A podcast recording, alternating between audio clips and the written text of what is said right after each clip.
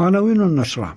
شرطة نيو ساوث ويلز تقول أن تحقيقاتها لم تثبت صدور هتافات تدعو لإحراق اليهود بالغاز خلال تجمع مؤيد للفلسطينيين أمام مبنى الأوبرا في سيدني في التاسع من تشرين الأول أكتوبر الماضي. ومنظمات خيرية تدعو الحكومة الفيدرالية للتراجع عن قرار تجميد تمويل الأونروا. قطر تعلن حصولها على رد أولي إيجابي من حركة حماس وموافقة إسرائيلية على مقترح للهدنة تراشق كلامي بين المعارضة الفيدرالية والحكومة بشأن التعديلات على المرحلة الثالثة من التخفيضات الضريبية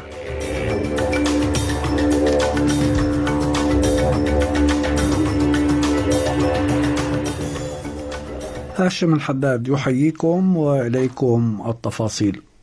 أعلن نائب مفوض الشرطة في نيو ساوث ويلز مال لانيون اليوم أن التحقيقات التي قامت بها الشرطة أظهرت أن الحشد المؤيد للفلسطينيين الذي تجمع أمام مبنى الأوبرا في سيدني مساء التاسع من تشرين اول أكتوبر الماضي لم يطلق هتافات تدعو إلى أحراق اليهود بالغاز وذلك خلافا لما زعمته منظمات يهودية وبعض وسائل الإعلام حينها. Investigators engaged an eminent expert in biometric science. That expert has conducted an audio, visual, and acoustic phonetic analysis of the audio visual files. As a result of that examination, the expert has concluded with overwhelming certainty that the phrase chanted during that protest, as recorded on the audio and visual files, was Where's the Jews? Not another phrase as otherwise widely reported.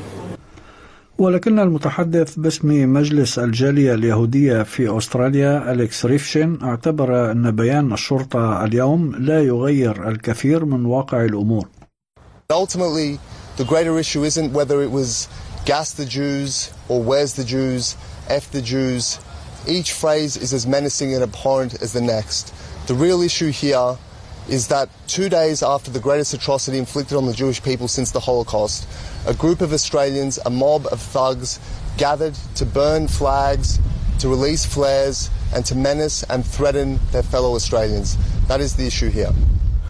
إلى ذلك وجه المجلس الأسترالي للتنمية الدولية رسالة موقعة من قبل 12 منظمة خيرية أسترالية إلى الحكومة الفيدرالية تطالبها بتقديم المزيد من المساعدات الإنسانية للسكان في قطاع غزة وتدعو الرسالة رئيس الوزراء أنتوني ألبانيزي ووزيرة الخارجية بيني وونغ إلى التراجع عن قرار تجميد تمويل وكالة غوث وتشغيل اللاجئين الفلسطينيين الأونروا وإلى دعم القرار المرحلي الصادر عن محكمة العدل الدولية الأسبوع الماضي.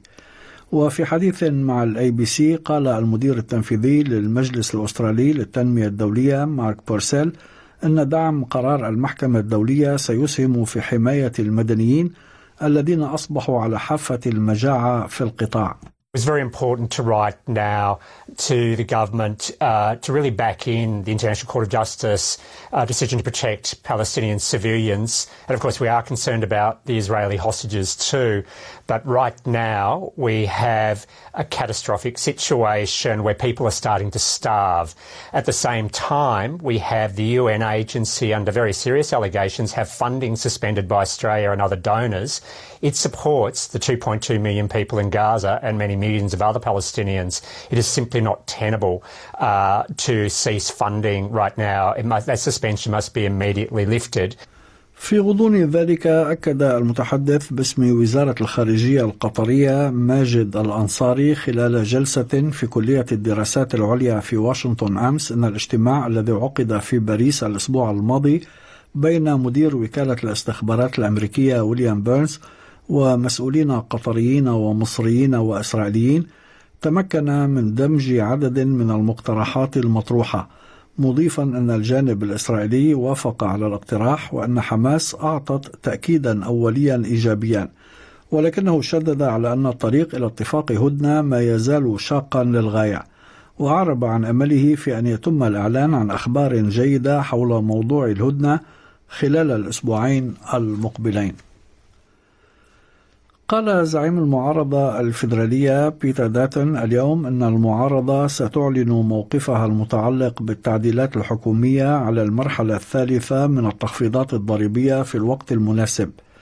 متهما رئيس الوزراء أنتوني ألبنيزي بالتراجع عن وعد قطعه للشعب الأسترالي قبل الانتخابات.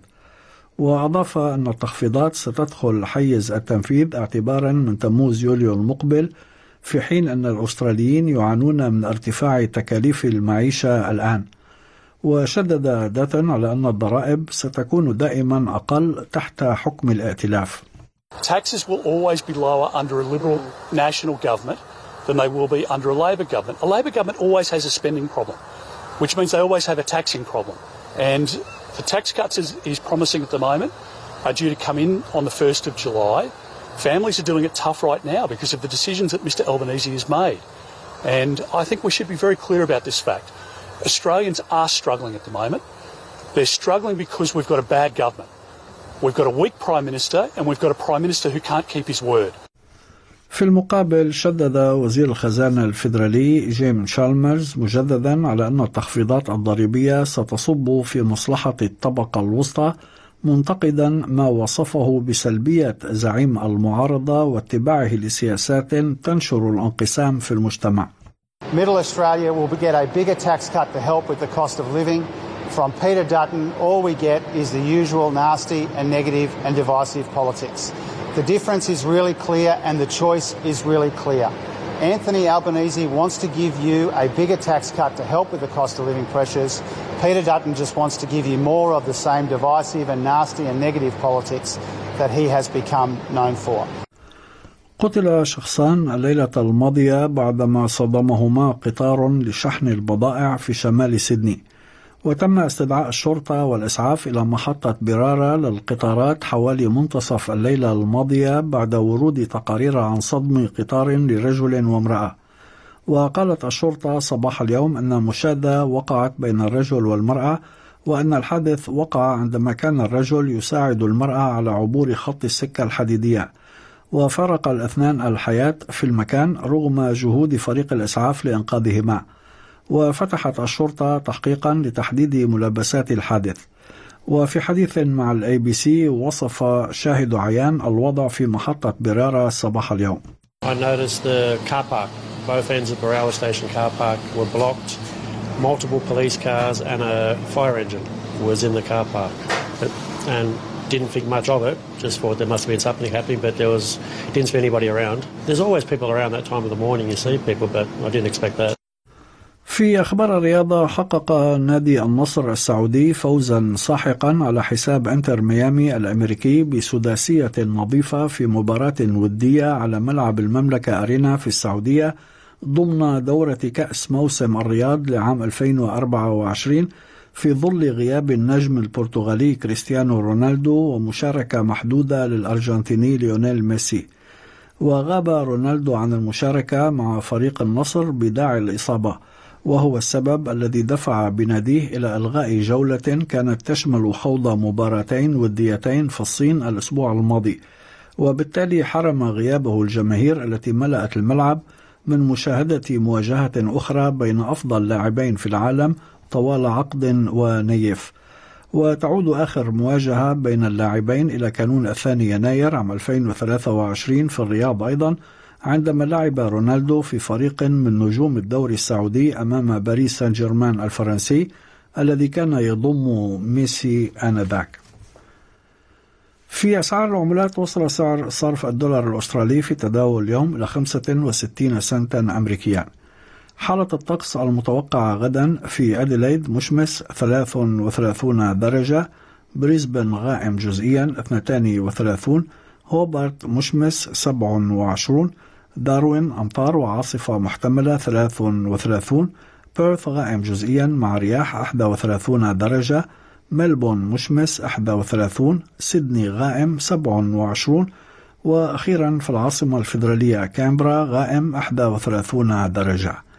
كانت هذه نشرة الأخبار المفصلة أعدها وقدمها لكم هاشم الحداد. شكرا. لإصغائكم.